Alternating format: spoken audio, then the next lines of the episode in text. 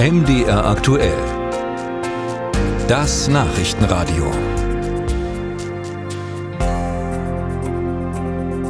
Deutschland verankert erstmals den Zwang zum Energiesparen über alle Sektoren von Industrie bis Gebäude hinweg in einem Gesetz.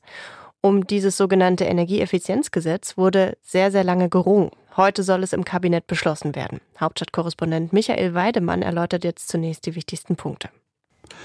Es geht um ein ganzes Gesetzespaket. Das wichtigste davon ist die Änderung des Gebäudeenergiegesetzes, in dem festgelegt werden soll, dass ab dem kommenden Jahr Gas- und Ölheizungen nur noch durch solche neuen Brenner ersetzt werden dürfen, die zumindest 65 Prozent erneuerbare Energien nutzen es sei denn, das Gebäude wird stattdessen als Fernwärmenetz angeschlossen.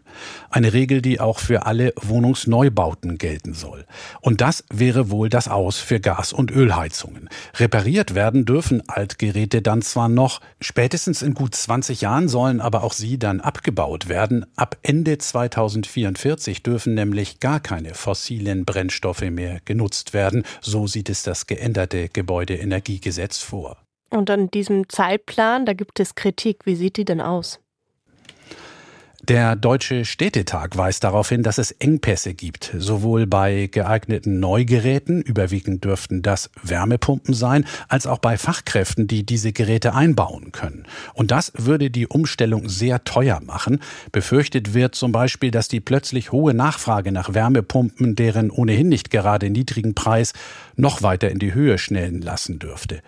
Die im Gesetz festgelegten Fristen sind zu eng, sagt der Hauptgeschäftsführer des Deutschen Städtetages Helmut Dedi.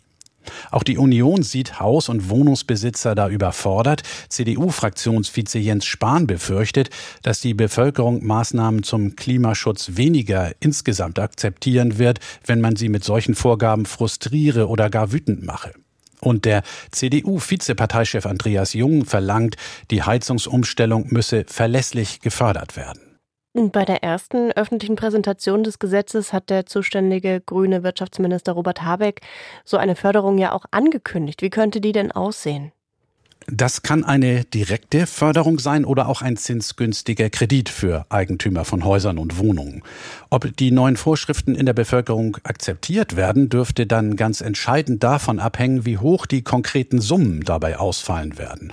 Und offen war bis zuletzt auch noch die Frage, ob diese Zuschüsse an bestimmte Einkommens- oder Altersgrenzen gebunden werden. Dass sie eine Heizung austauschen müssen, wird ja vor allem Eigentümer schon länger bestehender Immobilien treffen und das sind oft Menschen, die gar kein Erwerbseinkommen mehr haben, sprich viele Rentnerinnen und Rentner und die haben es auch nicht leicht, einen Kredit von ihrer Bank zu bekommen. Ob einkommensschwächere Gruppen durch die im Gesetz festgeschriebenen Staatshilfen wirklich aufgefangen werden, bleibt abzuwarten. Klar dürfte aber schon jetzt sein, dass die Summe, die dafür insgesamt in den Bundeshaushalt eingestellt werden muss, einen Milliardenbetrag ausmachen wird.